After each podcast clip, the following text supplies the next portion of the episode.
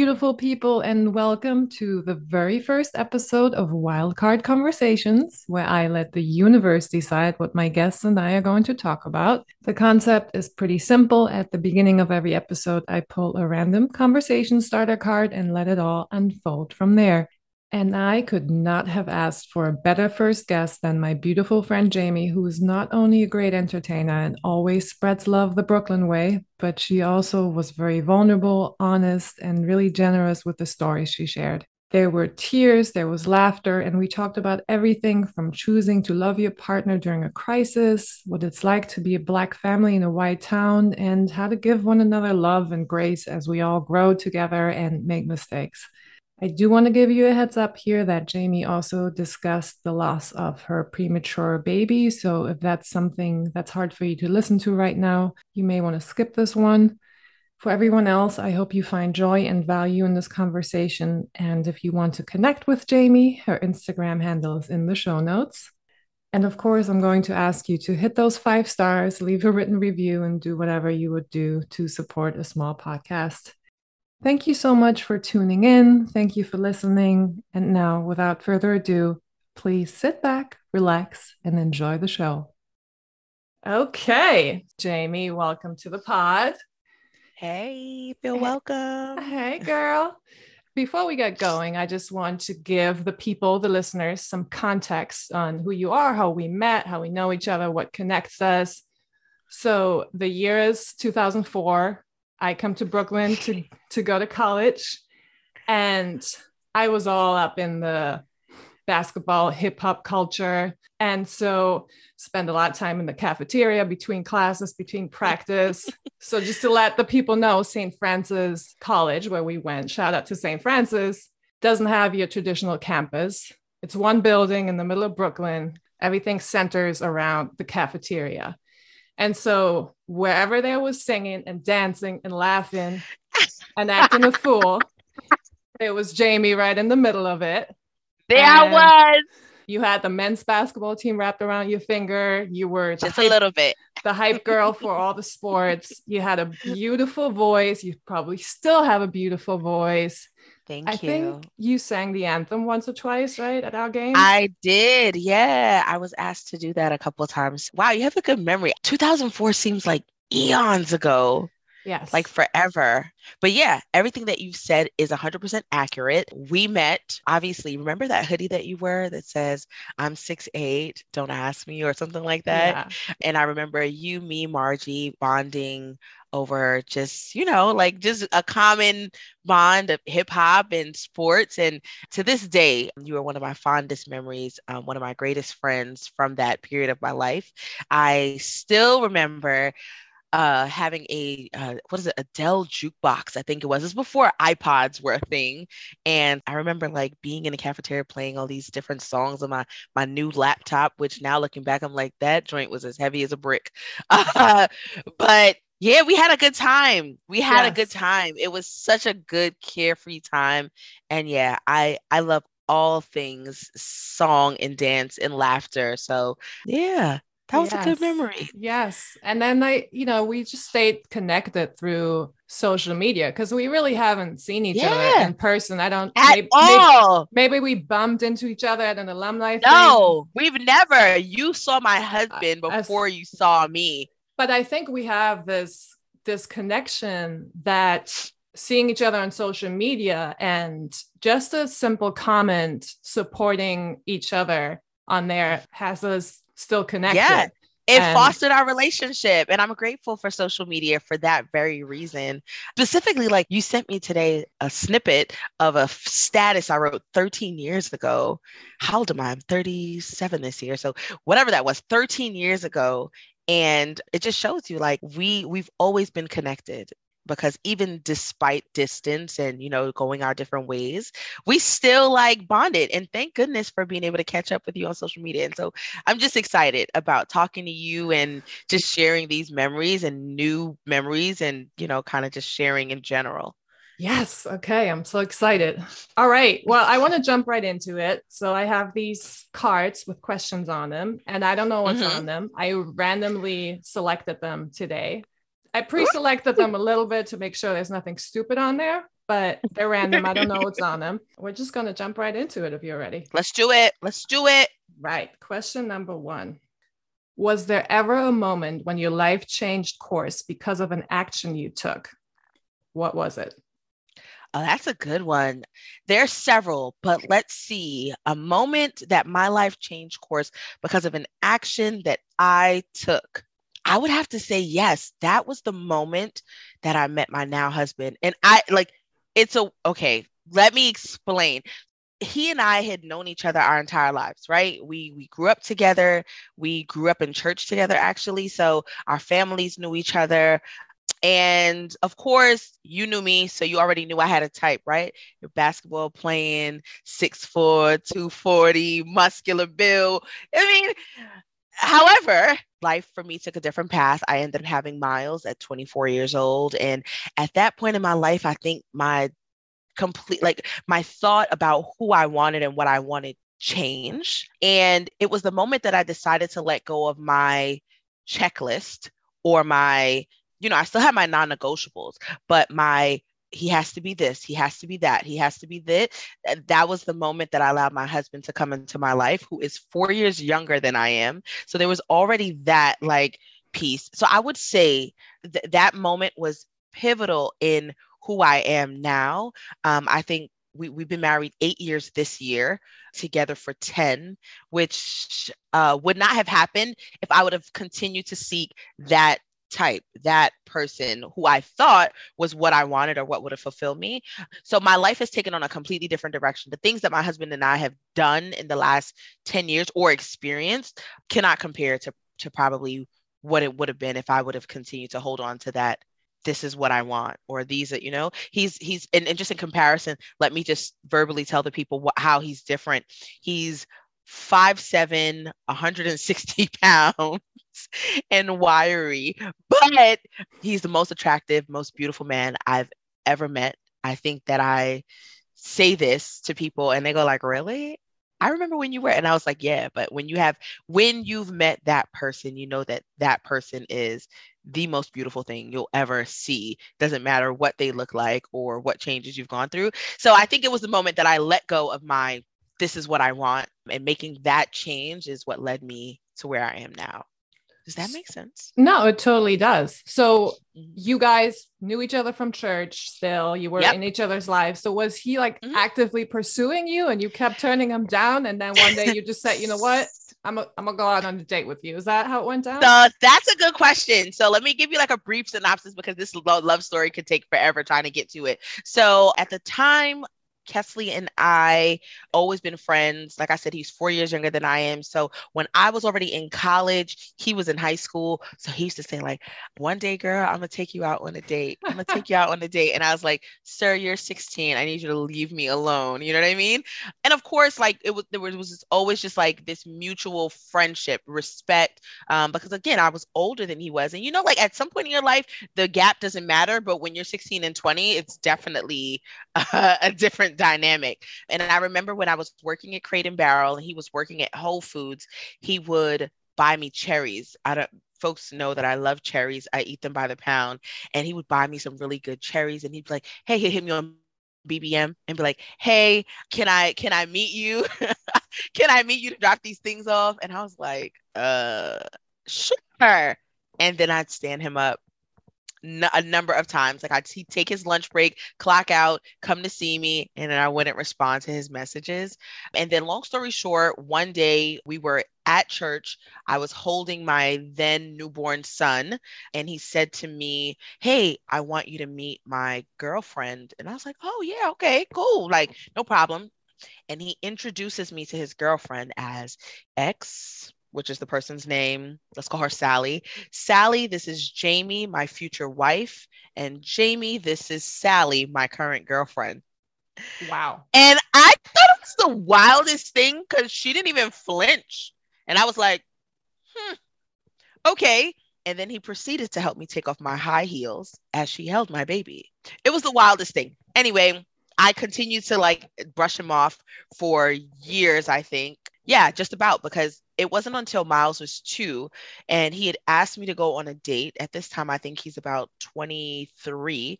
And he asked me to go on a date. And I'm like, uh, I'm sick. No, I said, Miles is sick. How convenient.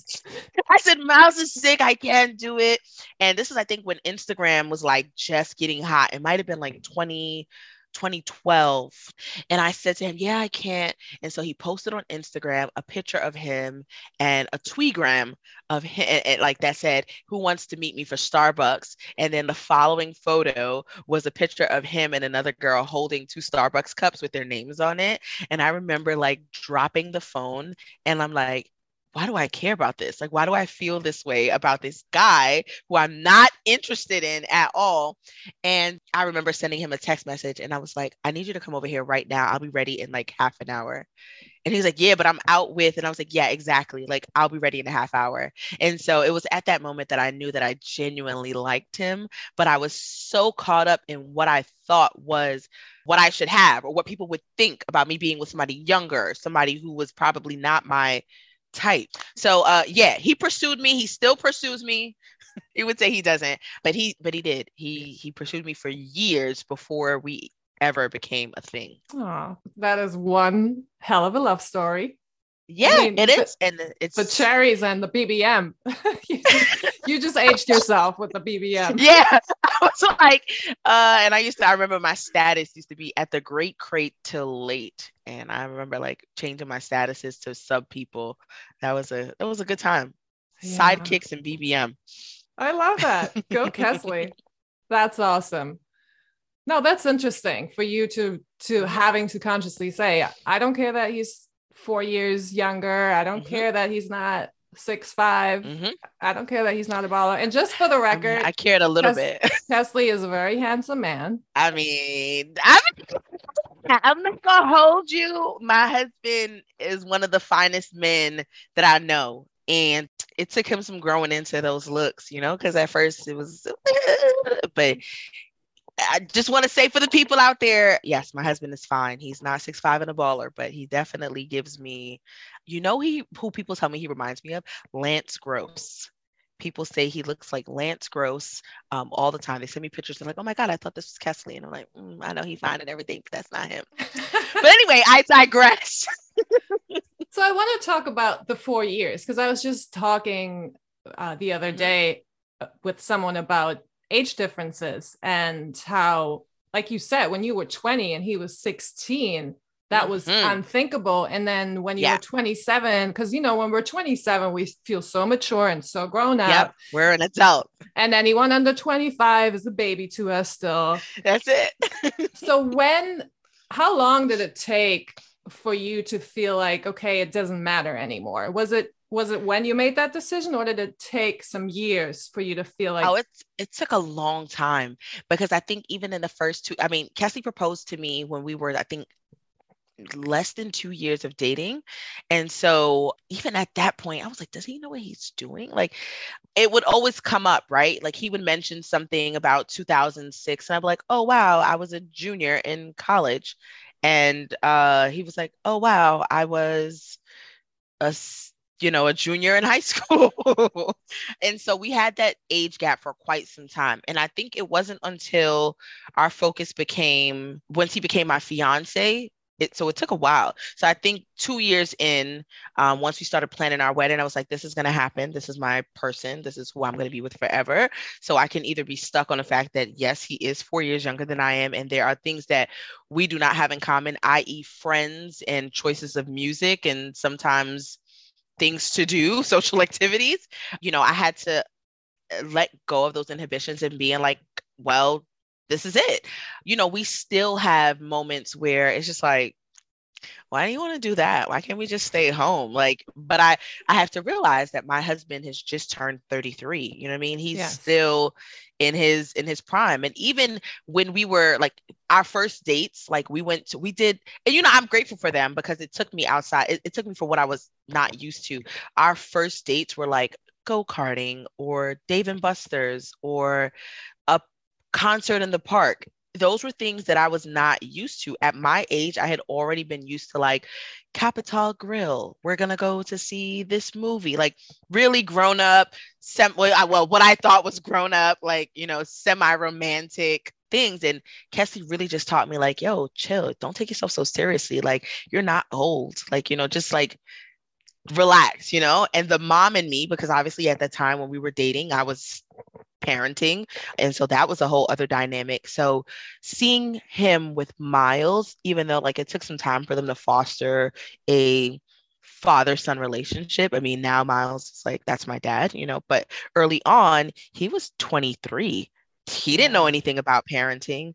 And so as time progressed and seeing them seeing how he loved miles at that point i was like i don't you don't need to be a certain age to be to love somebody or to know that they're good for you. So it took a little bit um, we still have those moments of mismatch energy where i'm just like why are you so like energized right why now? like so hype right now? Yeah like why are you so hype? Yeah exactly. Like he's a people person. I am um, i'm also a people person but i think as I've gotten older, I enjoy being an introverted extrovert. Like I like this talking to people one on one and having small group conversations. Kessie likes it to be a mosh pit where he is floating amongst thousands of people and everybody is chanting Kessie, Kessie. That's still his vibe, but it works for us. It makes it it gives us a fair balance where we both are we we meet each other's needs. Like i i mean i bring out the side in him that needs to be chill sometimes and he brings out the side of me that just needs to let go of like oh, i gotta be so serious. I gotta be like an adult all the time and we just have a good time. So it's a, it's a good balance. The age gap brings about a definite balance that i think we both needed. He brings back the boombox jamie from the cafeteria. That's Listen, he don't he don't ever think that I that I was like fun. Like he tells people all the time, like Jamie's so boring. Like I can't imagine. Really? And like Lauren, yeah, like Lauren will remind him, or like you know somebody will remind him, like you know Jamie used to be like X Y Z, and he's like, please, I can't believe it. But anyway, you know, and now we have this for posterity that says that it's a fact. there we go. So was there ever a time in in your marriage that you had a major crisis where you thought you weren't going to make it? Yep, absolutely. Um, I think there were several times, but specifically, and, and, it's funny that you mentioned that because we were just having this conversation yesterday about this particular situation. And in 2017, we, all right, so just give you some backstory. When we got married in 2014, we decided we were going to wait a little bit to continue to expand our, expand our family because we wanted to just be married for a while. We had already had Miles as, you know, be, like parenting him and navigating the co parenting space. Um, so we just wanted to give ourselves some grace grace and not just jump into like expanding our family right away. We had also gotten an opportunity to move to New Jersey, where we are now, and just in general, like, you know, you go through the ups and downs of being married. Like, I can tell you right now that there is no perfect marriage, there's no perfect relationship. And we've had our fair share of hard knocks. And some of them have stemmed from things that he's done, and sometimes it's things that I've done. However, in 20, 17 or 2016, the end of 2016. I think it was around the time that the train crashed or something like that. Anyway, that's a whole other story. But we decided, like, okay, you know, it's been two years. Let's think about having a family. And because I had PCOS, I knew that it wasn't going to be super easy to conceive, right? Um, Miles came at a time in my life when I was like super healthy, super thin. Even though I had PCOS, like all the factors aligned for me to be able to have him naturally and healthily. But I was older, in 2016 and I knew it was going to take some time. So we started seeing a reproductive endocrinologist and we got the facts and he was like, you guys are both healthy. Your genetic profiles say that, you know, there's nothing for me to be concerned about. So you guys should just go ahead and try, like try and do X, Y, Z. And if that doesn't work, you know, we'll start some intervention. So I think we were going to embark on, um, we had tried for like three months and then we were going to embark on like, you know, taking supplements and doing all these different things. And then we just kind of just were like, you know what, let's just chill and let's see if it happens like organically, naturally. And in April of 2017, we found out that we were pregnant. And it was a complete surprise to the both of us. I even remember like the day that I found out that I was pregnant, he was sitting here talking on the phone with his mother. And I like went upstairs because my boobs are hurting. And I remember telling him, I remember doing something stupid, like signing to him like across the room because he was like on the phone with, I was like, I'm pregnant. I'm pregnant. and he yells out, he's like, mommy, Jamie's yelling something with some stick in her hand. And I was like, like, shut up, like, don't say anything. And of course, we took a million tests and we were so excited to find out that we were pregnant. And it just so happened that my appointment for my first sonogram was on my birthday. So it was like a really special time, really special birthday. And so we were super excited. Immediately, we got into planning mode and we were like, you know what, this is going to be awesome. You know, we had we we were facing a mountain of issues in 2016, just like personal relationship issues, things that couples go through, right? And um, it felt like it was a, a new time, like a new beginning for us, you know, knowing that we were going to be parents again, but in this way that was like biological for him. And for me, was a second time around with actually having a partner to support me. And, you know, it was like a, it was like a happy time. And our pregnancy from the beginning was a little rocky. I had hospital visits. I would be like spotting. But overall, baby was always good, always healthy. So we, you know, we just took each day as it came. And then somewhere about July, um, I had been traveling a lot for work. I was traveling to California. Um, and at this time, I don't think I was, I w- I wasn't yet six months pregnant. So I was still like fairly agile and moving around and doing a lot. Um, I had my doctors didn't give me any concern for like, oh well, you need to like sit down, you need to just like chill. And I remember coming back in July and like, ah, something is not right. Like, I don't feel great. And we went to the doctor and they told me, well, you have these fibroids that are sitting right next to baby, but you know, it's common. Like, we don't ever, we rarely see any issues as long as they're not taking away baby's blood supply or, you know, competing with each other, you should be fine. So in August, one day, I really didn't feel well at work. I remember telling my boss, like, hey, I don't feel well. At this time, I think I was like 22 weeks pregnant. So just about the six month mark, um, little over five months.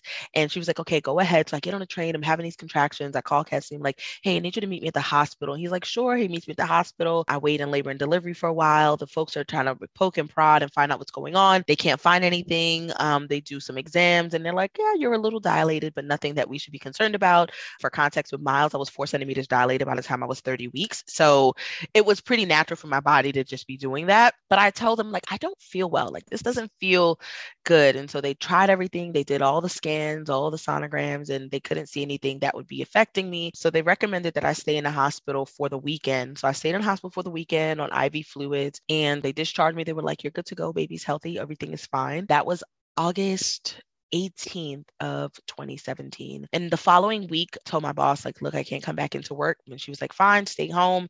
You're all good. And then one day I, I couldn't get off my couch and Miles and I watched the Food Network all day. And I remember saying to him, like, Miles, I don't know if this pregnancy is going well. And of course, Miles is like seven or eight, so he doesn't understand anything. And I say, I'm not gonna bother Kesley because it's been such a tumultuous pregnancy already, and like I don't want to overwhelm him, so I'm gonna just like keep this to myself. So I laid on the couch for the entire day. I remember taking Miles to some uh, soccer practice, and then I went to another thing, and I sat through it. And at 10 p.m. I came home, and I was like, I don't feel well. Well, apparently my baby was coming out. He was down in the the uh, birth canal and I could feel him, but like I like it was surreal to me that this was happening. Anyway, fast forward, we ended up going to labor and delivery, and I had an emergency C-section and myomectomy. He was born breathing and born at one pound eight ounces on August 25th. And I remember, well, I don't remember anything. It's an extremely traumatic event for Kesley because he lived it by himself. He took Miles to the hospital with us. So somebody came to pick up Miles and he stayed there in a waiting room at about 2 a.m., just like trying to figure out. My cesarean went from, it's supposed to take like, I think like 30 to 40 minutes, ended up being two hours because I lost a lot of blood. I had several transfusions. And um, of course, the baby had to be rushed to the NICU because he was only a pound, eight ounces. So in that entire process, a totally unexpected, trying to navigate issues that we were already having, and now like transitioning to this other space where we're like, okay, now we have a premature baby. You've just had a uh, major surgery, abdominal surgery, with the potential of wanting them to do, they wanted to do a hysterectomy because I had so many fibroids at that time that they were almost disfiguring my my uterus. And so fast forward a couple weeks, Kai lives up to two weeks old. He's two weeks old, and unfortunately, he went into cardiac arrest and he passes away on September 5th. And the minute he died, our dynamic changed. And it was because nobody tells you what child loss is like. You know, nobody knows what that's like, right? Like, so we we're grieving, but we're trying to be positive. So the next day, the September 6th was Miles' first day of second grade.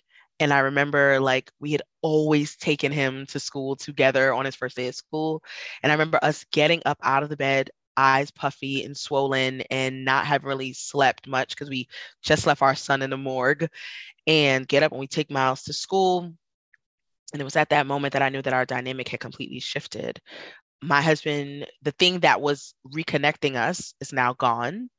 And my mental and physical focus was no longer on my husband. It was just trying to get up and take a shower every day.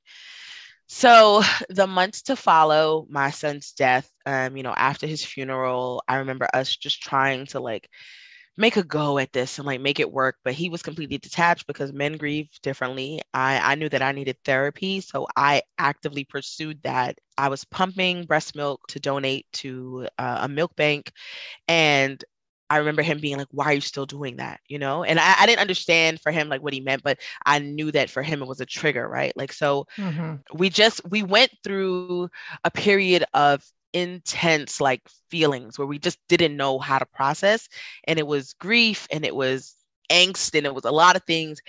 And i think we made the decision back in 2020 to get like it's the the height of the pandemic to get a divorce.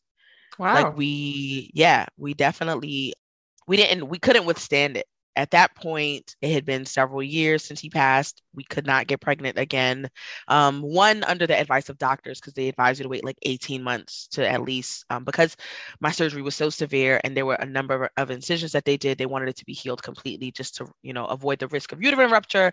And so, anyway, we didn't get pregnant. We then, when we tried to get pregnant, we couldn't get pregnant. And then there was that like thick wall of just like, well, what do we do now? We're married and I don't have a biological child, and you have, and I'm taking care of this son that is not technically mine. And it was a lot. It was a lot. And, you know, hindsight, I can see how that would affect him mentally and you know and then there was a pandemic right so so yeah we made the decision to get a divorce uh, we decided to see a divorce mediator and in those conversations with the divorce mediator we started to uncover other things that were huge factors in why we felt the way we felt, aside from grieving the loss of a child that we barely got to know.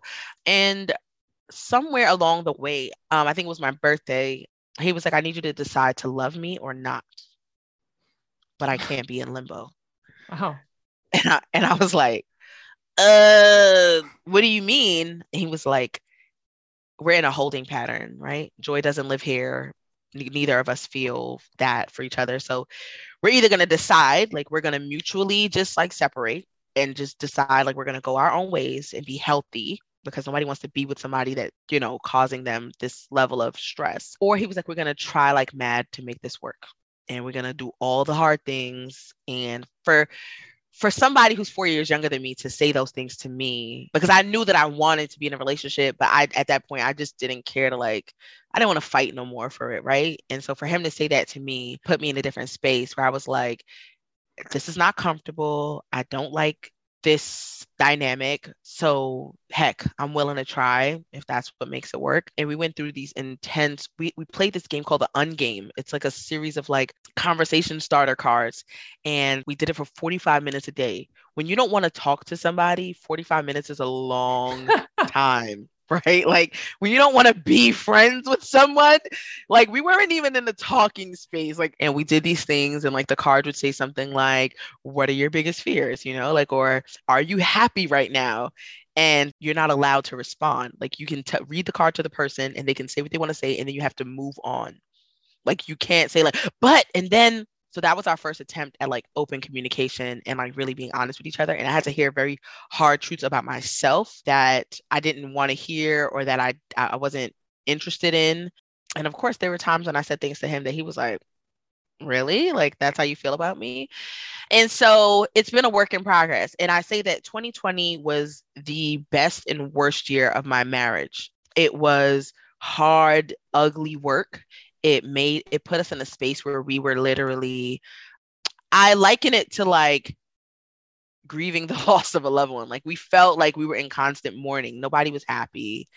Um, and we just one day, I think we we we don't even remember when we crossed this threshold, but it became so beautiful, cat It became so beautiful. And don't get me wrong, I still want to kill him at least 30 times a week. There's no there's no difference in that. But he became or he was trying to become a different person and I saw that.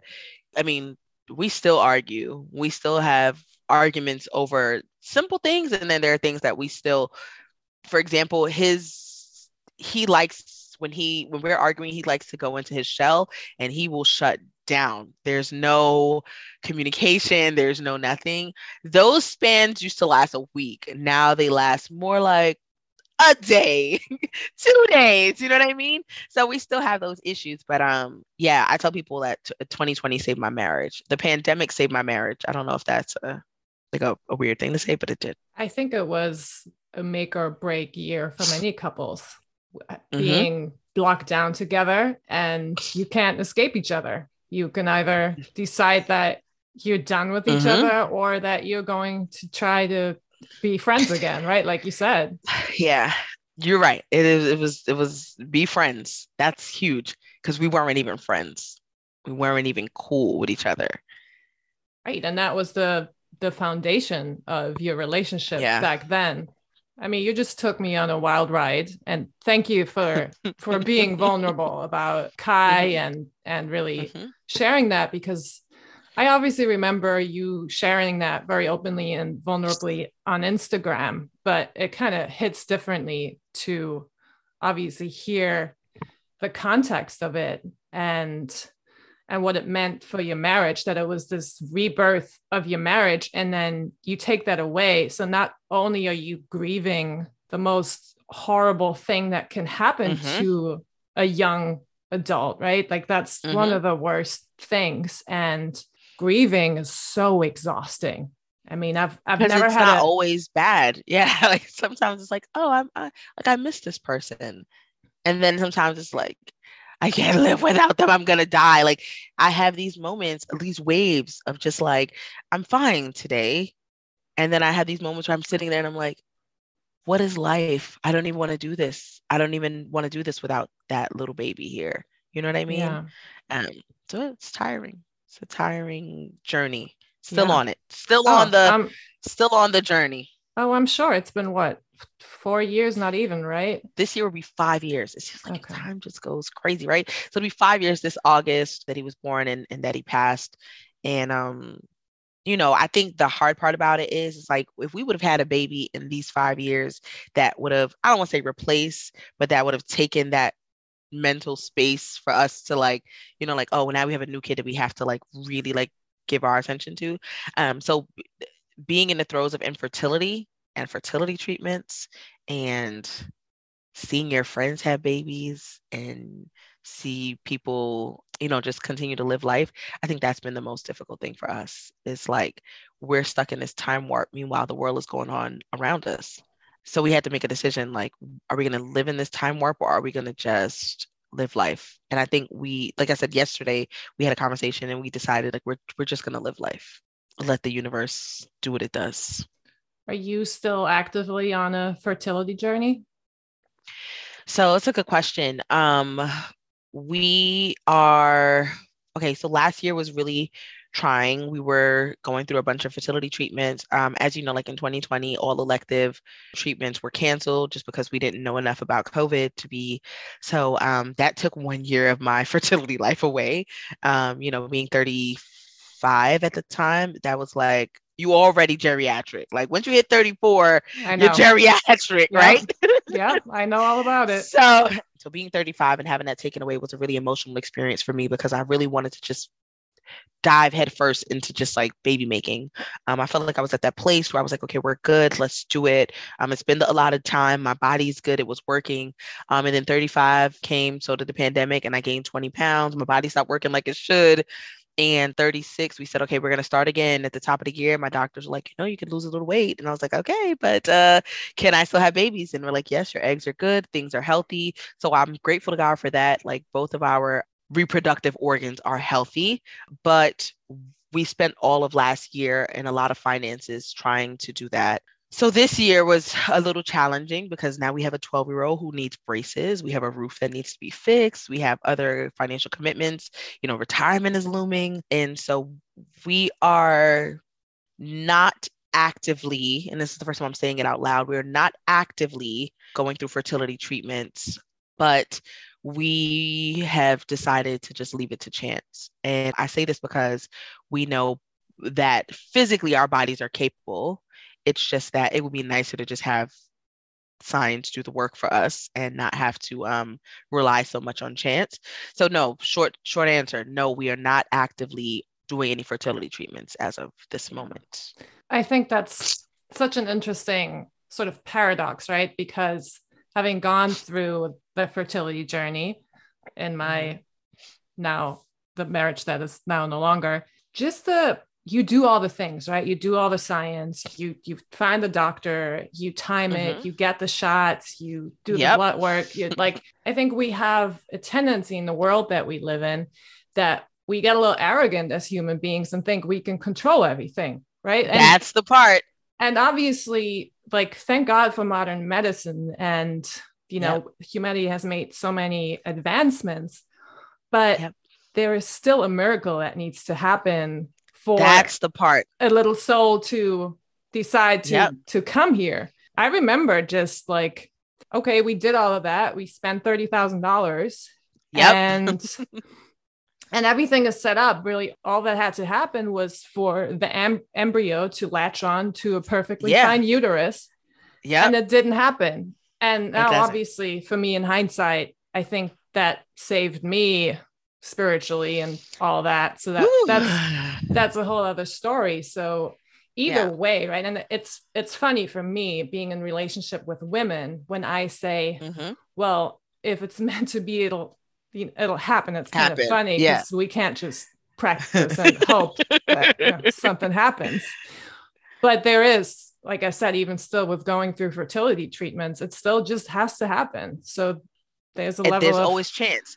And it's funny that you mentioned that because I think people get the idea that you just you do IVF and it works. Um, people who have not been through fertility treatments, right? They're like, well, why don't you just do IVF? And you're like, well, $15,000 later for a cycle that could potentially fail because it's only like what 25% chance it's which which is up from naturally every month what do we have like a 15% chance to get pregnant if your body is working like it should. So you're only increasing your chances by maybe like 20% at best, right? But 10% literally at like the normal level. Yeah. And so, you know, like you said, there still needs to be divine intervention for it to occur. There is no such thing as life coming on its own. And I know, you know, it's taboo to say it that way. Like we can employ all the science and we have. So we know for a fact, right?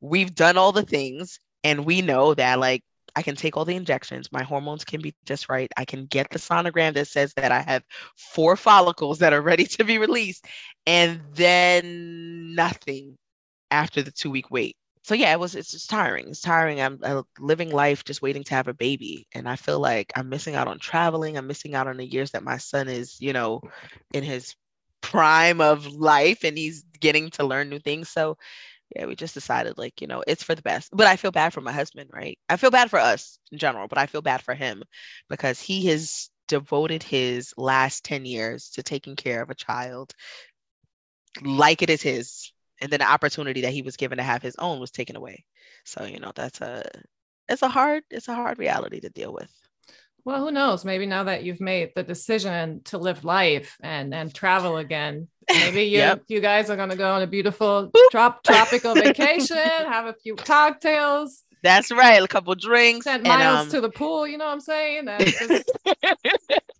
and that's how life happens, right? Life happens when we least expect it. But that's what we. I think that's where we. That's where we landed. We know it's possible, and if it's meant to be, right? Because we want to. Because the will, the divine will, has to be there as well for that to occur. And so now we just have to leave it, leave it to chance. We can't obsess over it because it it, it will cripple you if that's where you live, you know? It, it takes over your life. Mm-hmm. You being a woman of faith and mm-hmm. and believing in the universe and divine mm-hmm. will do you have a relationship with your son kai who was only with you for two weeks do you mm-hmm. have a, a relationship with his soul his spirit i think i'm very i think my husband does i think I, i'm i'm still practicing avoidance when it comes mm-hmm. to that for me I the the day he was born, I didn't go to see him. Obviously, I was like recovering from surgery, but I didn't go see him intentionally because I somewhere deep inside, I just knew that this wasn't going to end well. Um, mm-hmm. Like I wanted it to, obviously. Like nobody want, like I, like nobody wants to be a pessimist, but like, well, man, my kid's gonna die. But um, I didn't think it was gonna end well, so I kind of just let Kesley navigate that space of caring for him and being there for him. And when I, I, I didn't bond with Kai until the day he died. And that was like I was pumping breast milk. I was making sure that I talked to his nurses and doctors. So like I was engaged, but not with him. Like I had never mm-hmm. held him. I had never tried to like interact with him. I, I kept seeing him as this baby that was like it felt like an out of body in utero experience. Like I was like, there's my baby, right? Like I can't talk to him or hold him because if I was pregnant, I couldn't do that anyway. So I'm gonna keep acting as if like he's just in this incubator. He's and Kesley would like touch him and hold him and talk to him. And so their bond was very strong. I bonded with him the day he died. I remember coming in there and he was he uh, well he was fully alive obviously that day and Miles met him for the first time and we like chit chatted and I was like, "Oh my god, like look at you, opening your eyes." And like had this whole interaction with him that I had never had before and I was like, "Mommy will be back later. I'm going to punch." Like that's the moment that I felt like wow, I had a baby. Mm-hmm. And it was that evening that I got the phone call that we needed to come in right away because he was in cardiac arrest and they were performing these life-saving measures on him. So much so that the minute that his his he he wasn't flat, he didn't hadn't flatlined yet, but the the neonatologist was doing chest compression, chest compressions, and I was like, can I just hold him? Because I I knew deep down like he was not going to survive that. Mm-hmm. Um, at the time, I think he had just made almost two pounds, and when people hear that two pounds, they think um, they don't think that it's a fully cooked human being, but he was already like a baby with 10 fingers, 10 toes, 2 mm-hmm. eyes, one nose. Like he was growing, you know, he was eating, he was pooping, he had a little diaper. I remember those things. He had a pacifier.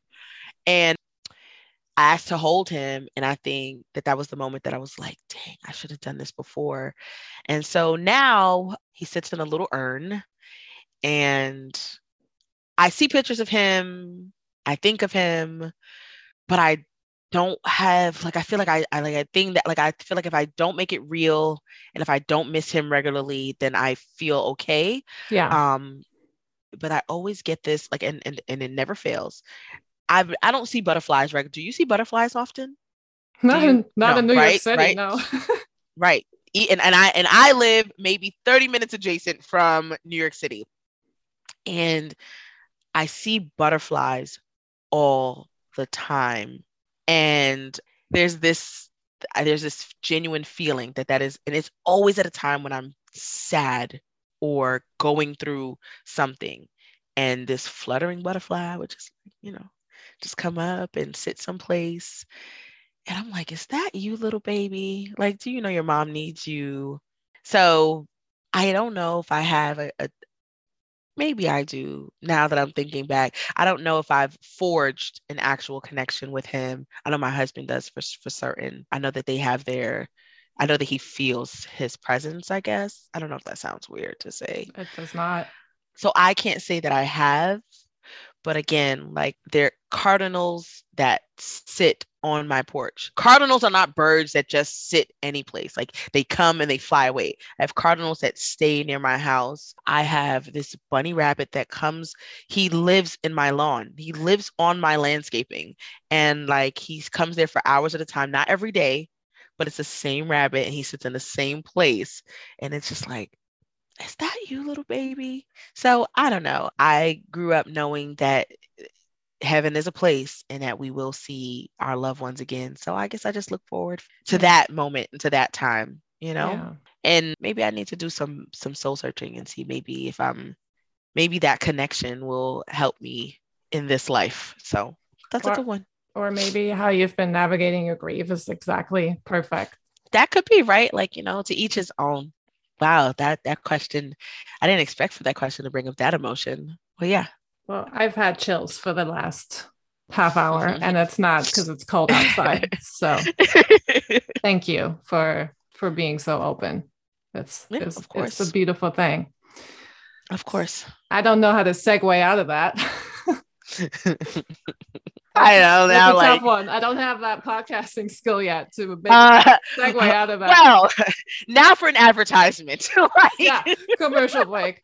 Oh wait. now for commercial break. Yeah, you gotta.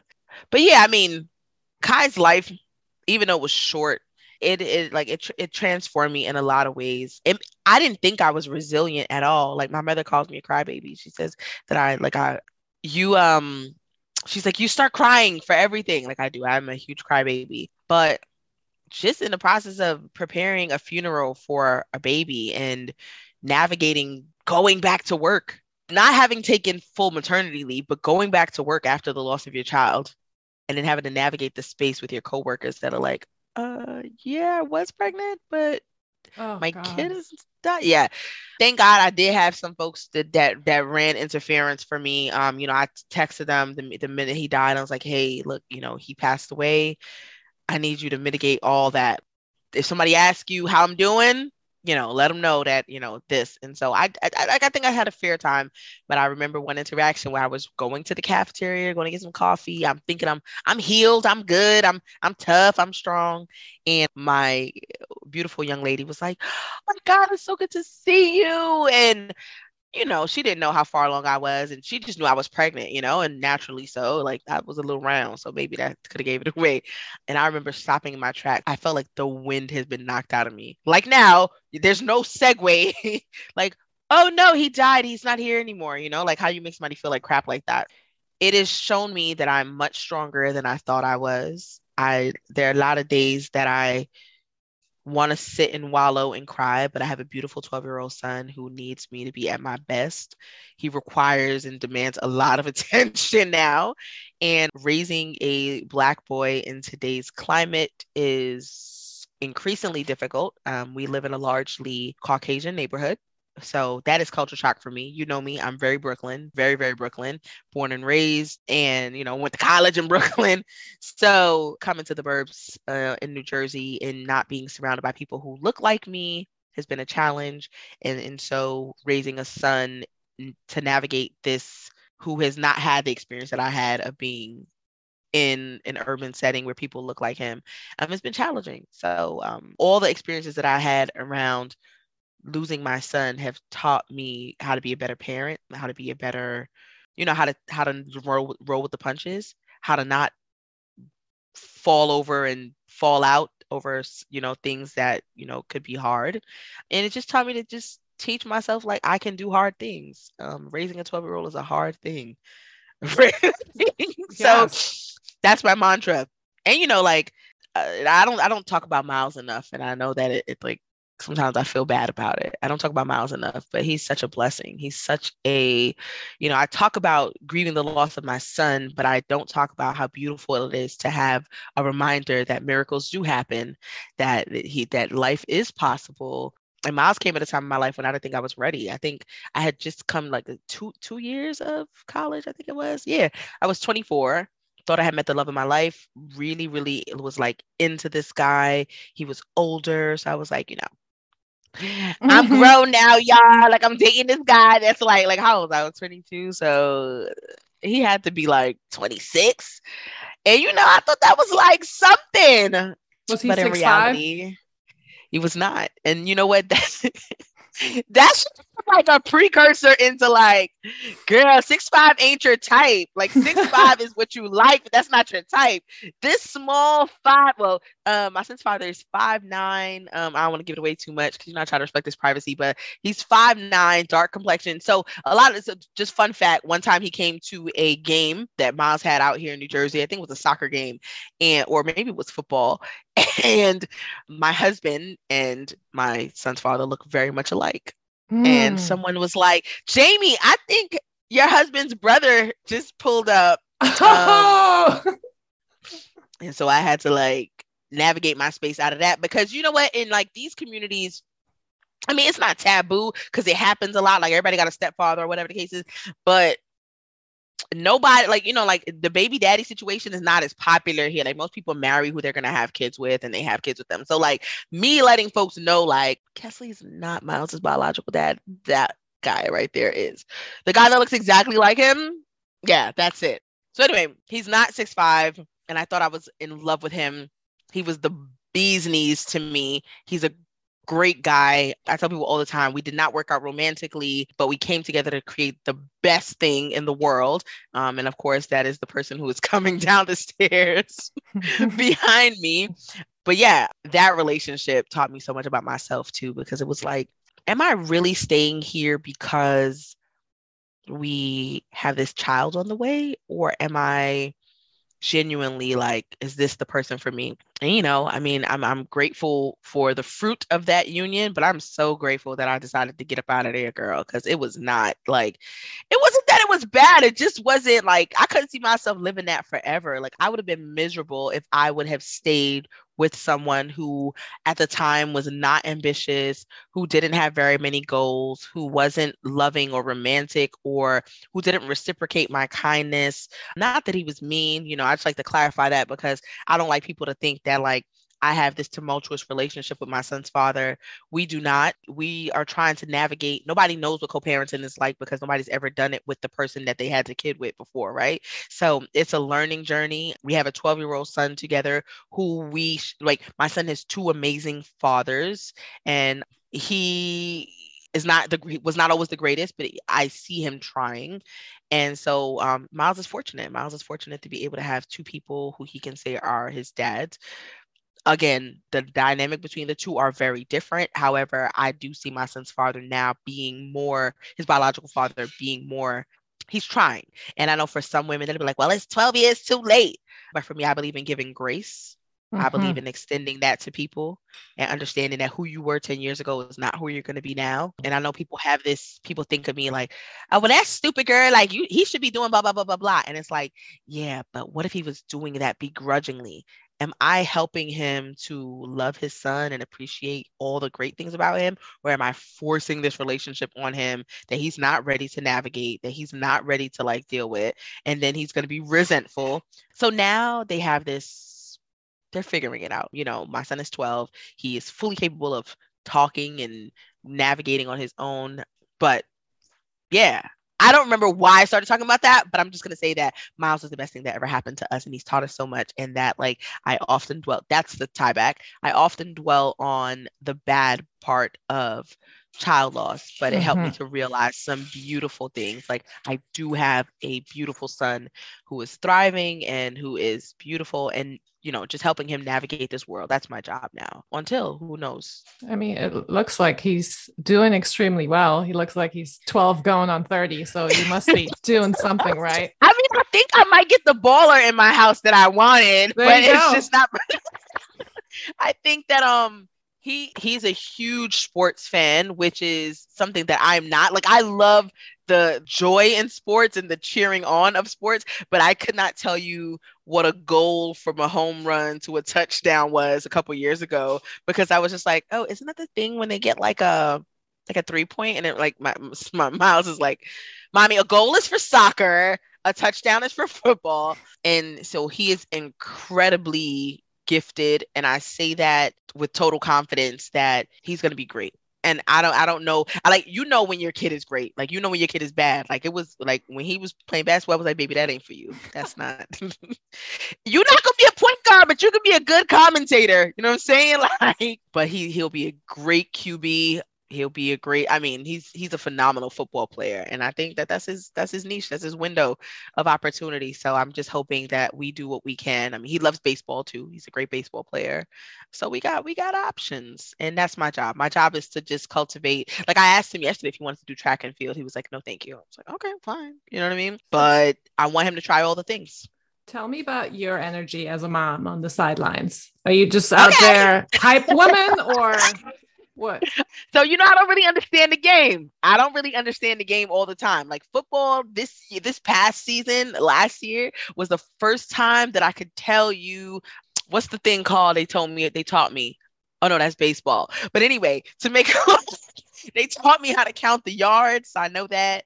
Um, I know how to I know interceptions, I know a couple plays. So like as a mom, okay, my energy here though is matched. Like some places you go, it, it, like in, in college, it was unmatched. Like there was nobody cheered more than me except for the cheer leaders and the or the dance team. Out here, this is football town. Okay, they treat these games like it is a NFL, you know, matchup. So because I don't know much about the game, I don't really know how to get excited like at particular times, like whatever. But I'm always just like hype, just always just ready. Go and they'd be like, Jamie, it's not his turn. I'd be like, it's okay. so as a mom, I just want him to know that I'm fully supportive and, you know, just fully engaged, I guess. Is that world of athletics, of football, is that a place where there's a bit more diversity than, let's say, per se, in huh. your direct neighborhood? So that's a good question. And the answer is no. The team is largely composed of the town makeup. A lot, a lot of the folks in this town are first responders and you know they want their sons to play football.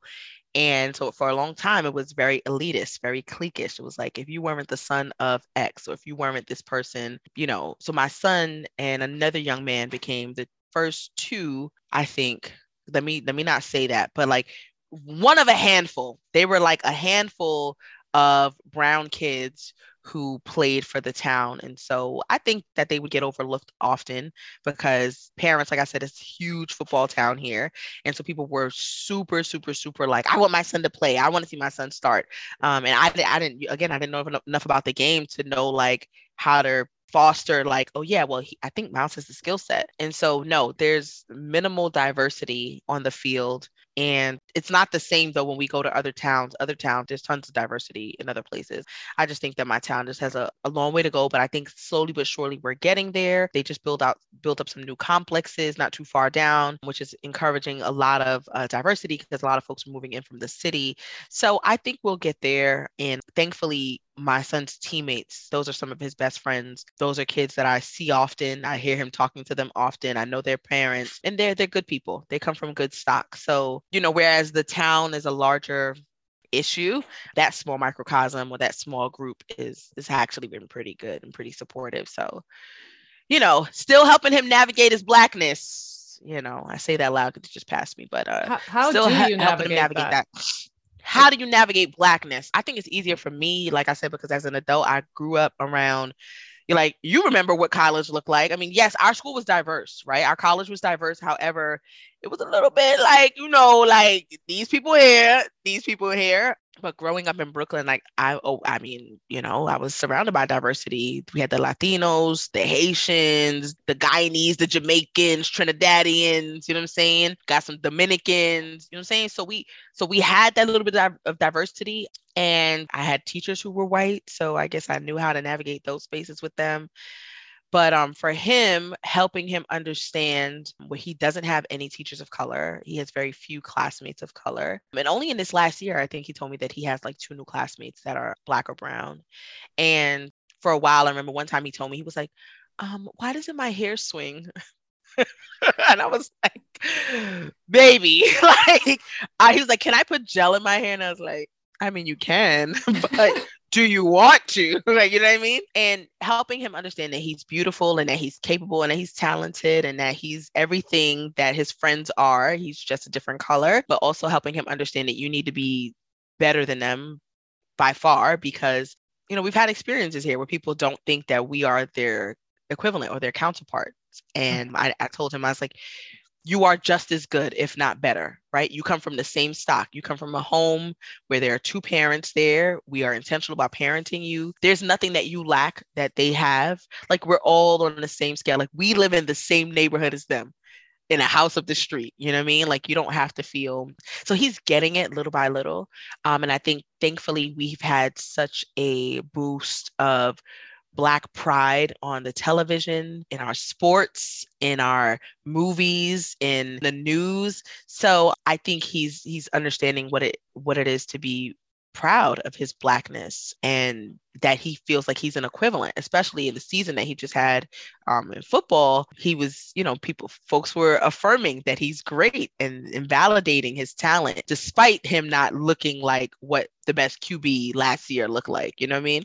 It's a journey, it's a process. I mean, I'm learning how to navigate my blackness in the white space. I always have, right? When I worked at previous jobs, I had to my my coworker calls me Rashida she goes, turn off. She's like, I want you to give us Rashida today, or you know, she'll be like, um, because there are times when like I, I like I do voiceover work sometime for like you know my colleagues, and they're like, hey Jamie, can you do this voiceover work? And then I'm reading a script, and it's like something about you know science. It's like, hi, click there, turn this, to you know blah blah blah. You know what i'm saying? And they're like we don't want your voiceover voice. Like we want you know we want the authentic and true you. And i'm learning how to temper the overtly Brooklyn Jamie sometimes and and just being but still being authentic. So it's a it's a process. Learning how to be black in white spaces, learning how to be black amongst black people who think that you are you've been in white spaces too long, you right, know what I mean? Right.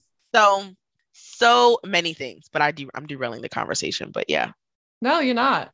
No, there's no there's no track to yeah. be on, so you can't derail it. But I know it's obviously not your job as a black woman to educate mm-hmm. white people and mm-hmm. combat racism. Yeah. But do you feel like your presence in the town, in the football community, do you feel like it has helped? Have you shown some white huh. folks that maybe had some preconceived notions about a black family that you are just the same? I think that I don't think we've ever I, I don't think I've attempted to, but I think I've I've made my presence felt and I let and, and I I don't temper who I am around any of them. I give them the same energy that I give you, that I give, you know, some of my close friends, you know, when I'm talking to them on the phone. Like so I don't I don't I don't want to fall into the, like the stereotypical versions of who I can be. Obviously, like when I'm around folks from Brooklyn, I am Brooklyn. Mm-hmm. You know what I mean? But around them, like I, they know that I'm a professional. Like I am not what they would deem or whatever their stereotypes are. I'm a professional. I'm married. I uh, just like you, I, I pay a mortgage, I pay property tax, and my goal is to to raise a child that is a good citizen or a good being in this world. And I think I've made that clear. And I think that I started to realize once the parents started trusting me with their kids to just like, can you pick so and so up? Can you drop so and so off?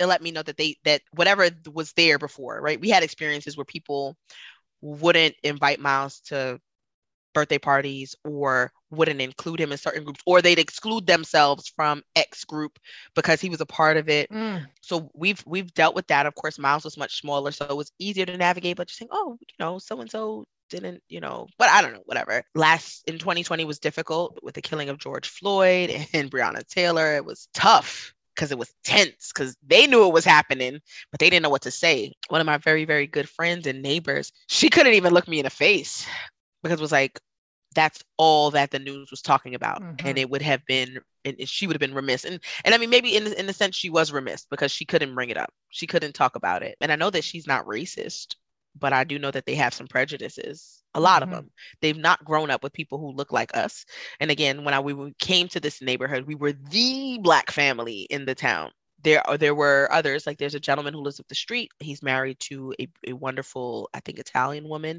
but his children are mixed it's funny enough uh, one of his daughters she and i had a conversation and she was like i've always felt like the other mm-hmm. you know like and, and you know and she even said like you know my dad didn't understand what my blackness meant to me because to him it was not like there was no such thing as like race but um yeah i i definitely think that I, i've tried to make it a point to be authentic to show people that we are just like you but it's tough because you have people with generations of like preconceived notions about what living amongst black people are like um, mm-hmm. um, and they had to unlearn those and they had to learn those unlearn those things around uh, my family and I. So, yeah.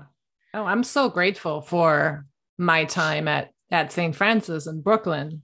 I mean, I've I've made such incredible connections and friendships with people that otherwise I would have never been exposed to, right? My one of mm-hmm. Margie, still to this day, I consider mm-hmm. her sister. She's a Dominican who mm-hmm. grew yep. up in, in, Washington Heights, uh, you know, and, and mm-hmm. basically the Bronx for the people who don't know, yep. who don't know New York. Mm-hmm. And I was given, I mean, we joked about it in the beginning, but I was given, I think, a lot of grace because those were simpler times because I yep. my ass would probably be canceled for cultural appropriation today if I acted the way you know I acted back then. But that's so crazy, right? Like I I never even thought about it that way. Yeah, but it it really it was living a sensitive culture. Mm-hmm. Yeah, it was such a gift to me. I mean, I I remember. Do you remember when I got my hair braided when I got cornrows? Sure and did. I sure remember, did. Didn't think anything of it though yeah right. I remember mm-hmm. walking into the the braiding shop though on, on fulton street and i walked in there and they're like you you picking up a friend? Oh, got some cornrows. To get some braids miss right and you know today you have adele what was it a year ago or something she posted that that picture with with her braids and and people wanted to cancel her and i'm like what you know so it's it's a tricky it's mm-hmm. a tricky space. So I, I obviously can't relate to you know what it's like being the only black but you're so fortunate but you're so fortunate to have had that like that was like a like a complete immersion right? Like it's like granted like it wasn't like st francis was so black that like or hispanic that there weren't any other white people to like to like you know interact with.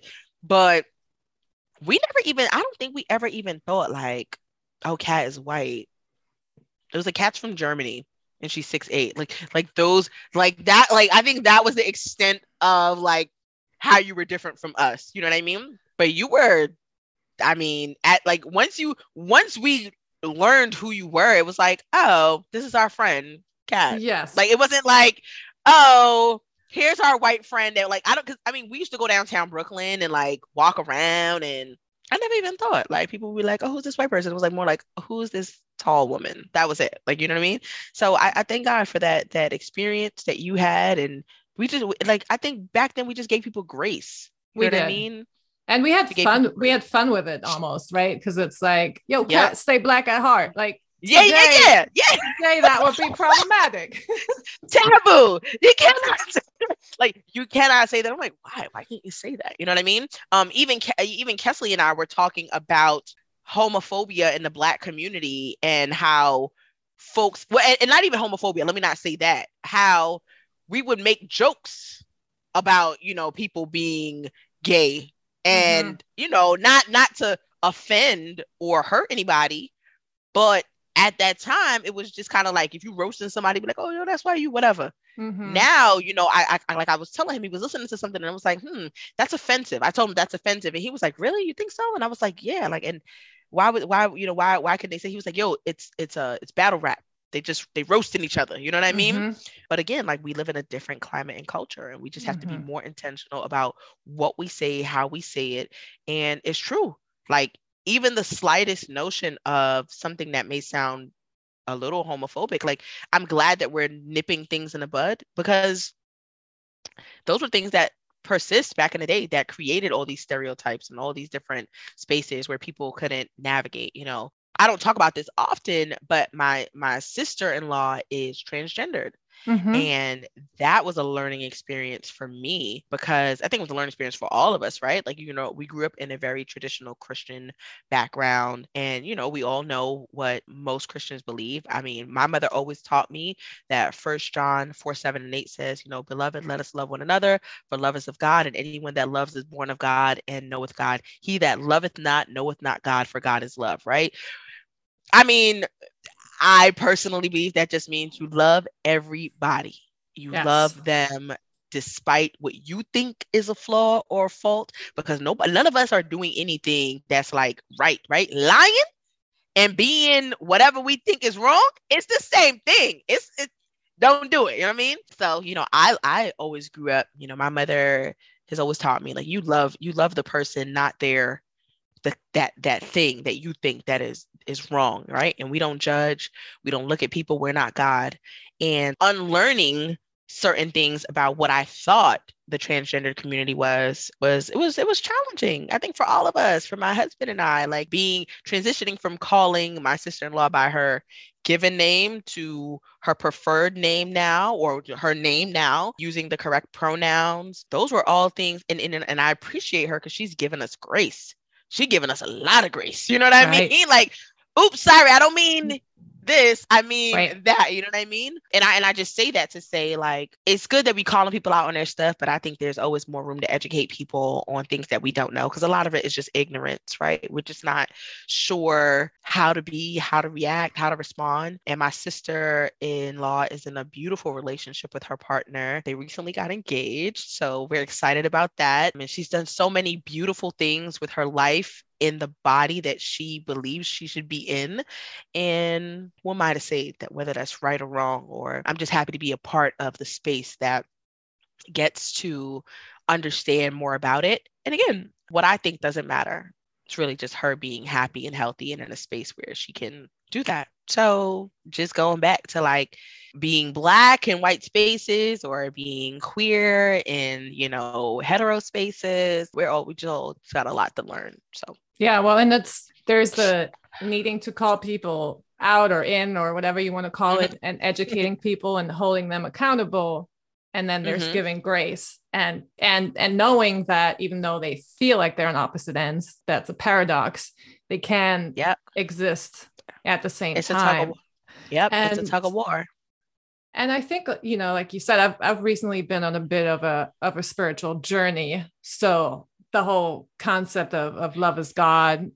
And when we remember that we are love, we're at our mm-hmm. highest self. And yeah. that's when we don't judge. And that's when we can give grace. And that's when we mm-hmm. when we can receive criticism and know that the other yeah. person isn't trying to come at us, they're trying to connect and contribute to yep. our that's growth, the part. our healing. Yeah. And I heal, you heal, I grow, you grow, we grow together. And maybe little by little, this world becomes a better place. It becomes a better place. And, you know, my husband and I sit in a place where we will, you know, we believe we have our beliefs and we believe what we believe.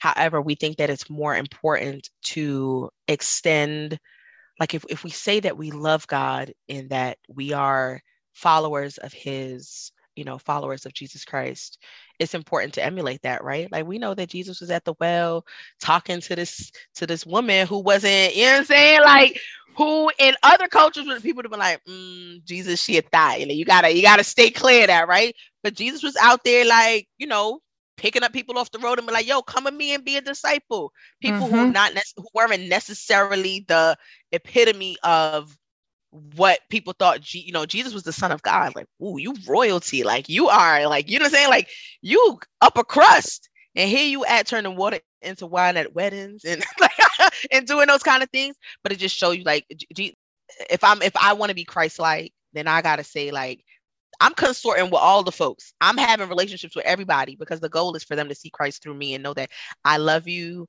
I appreciate you. I, pre- you know, like I appreciate your journey. I don't know if this is something that I could live in or indulge in, but listen, teach me, help me understand, help me navigate. And I just want people to see me for that. Just somebody who loves everybody, um, no matter what the circumstances, because you know, I, I, don't I don't know people's journey. I don't I don't know people people what people had to go through to get to where they're at. So I just am grateful to have a space in people's lives where they feel like Jamie gets it. I might not get it. I tell you right now, I might not get it all the time, but I'm blessed to be able to have friends like you who allow me into their lives and share with me and teach me more. So there's that. And same. So I mean, I think that's a good place to to wrap it up because I, I yeah. feel like we've been on a on a journey here, a beautiful one. And I have one more question for you. Ask me away and I won't ramble. Tell and me. That is Jamie. What has this conversation taught you about yourself? Oddly enough, it really showed me that I want to be in a place to help people and help them through my experience and through things I've gone through. So if anybody's listening that has ever gone through anything remotely close or traumatic or, you know, I want to be a resource. And I think that so often I put on a different form of myself not put on because i i'm multifaceted but i think quite often i'm always funny I'm always laughing, but there's this side of me that, you know, I've gone through grief, I've gone through hurt, I've gone through potential divorce, I've experienced infidelity, I've experienced heartbreak, I've I've experienced so many things that I know so many people in the world can identify with. And this conversation has just taught me that I need to just do more of sharing my story and having these conversations with people because it could be helpful. Amen to that. Thank you for sharing today and for taking time out of your day and for being with me. It's of course been beautiful and what a way to kick off this podcast journey for me because for whoop, whoop. we haven't mentioned this yet I don't think this is my very first recording and I I wouldn't have wanted to do it with anyone else so Thank you. I love you so much. I appreciate you and I wish you nothing but success. This is the first of a long line of podcast episodes and you're going to be successful because you just are. So I love you. Thank you so much for bringing me into your space and allowing me to share. And again, I hope that this is helpful. And I love you right back and I definitely know it's helpful. So we're going to we're going to change the world, baby. That's it. One one conversation at a time. Exactly. All right. Thank you, Jamie.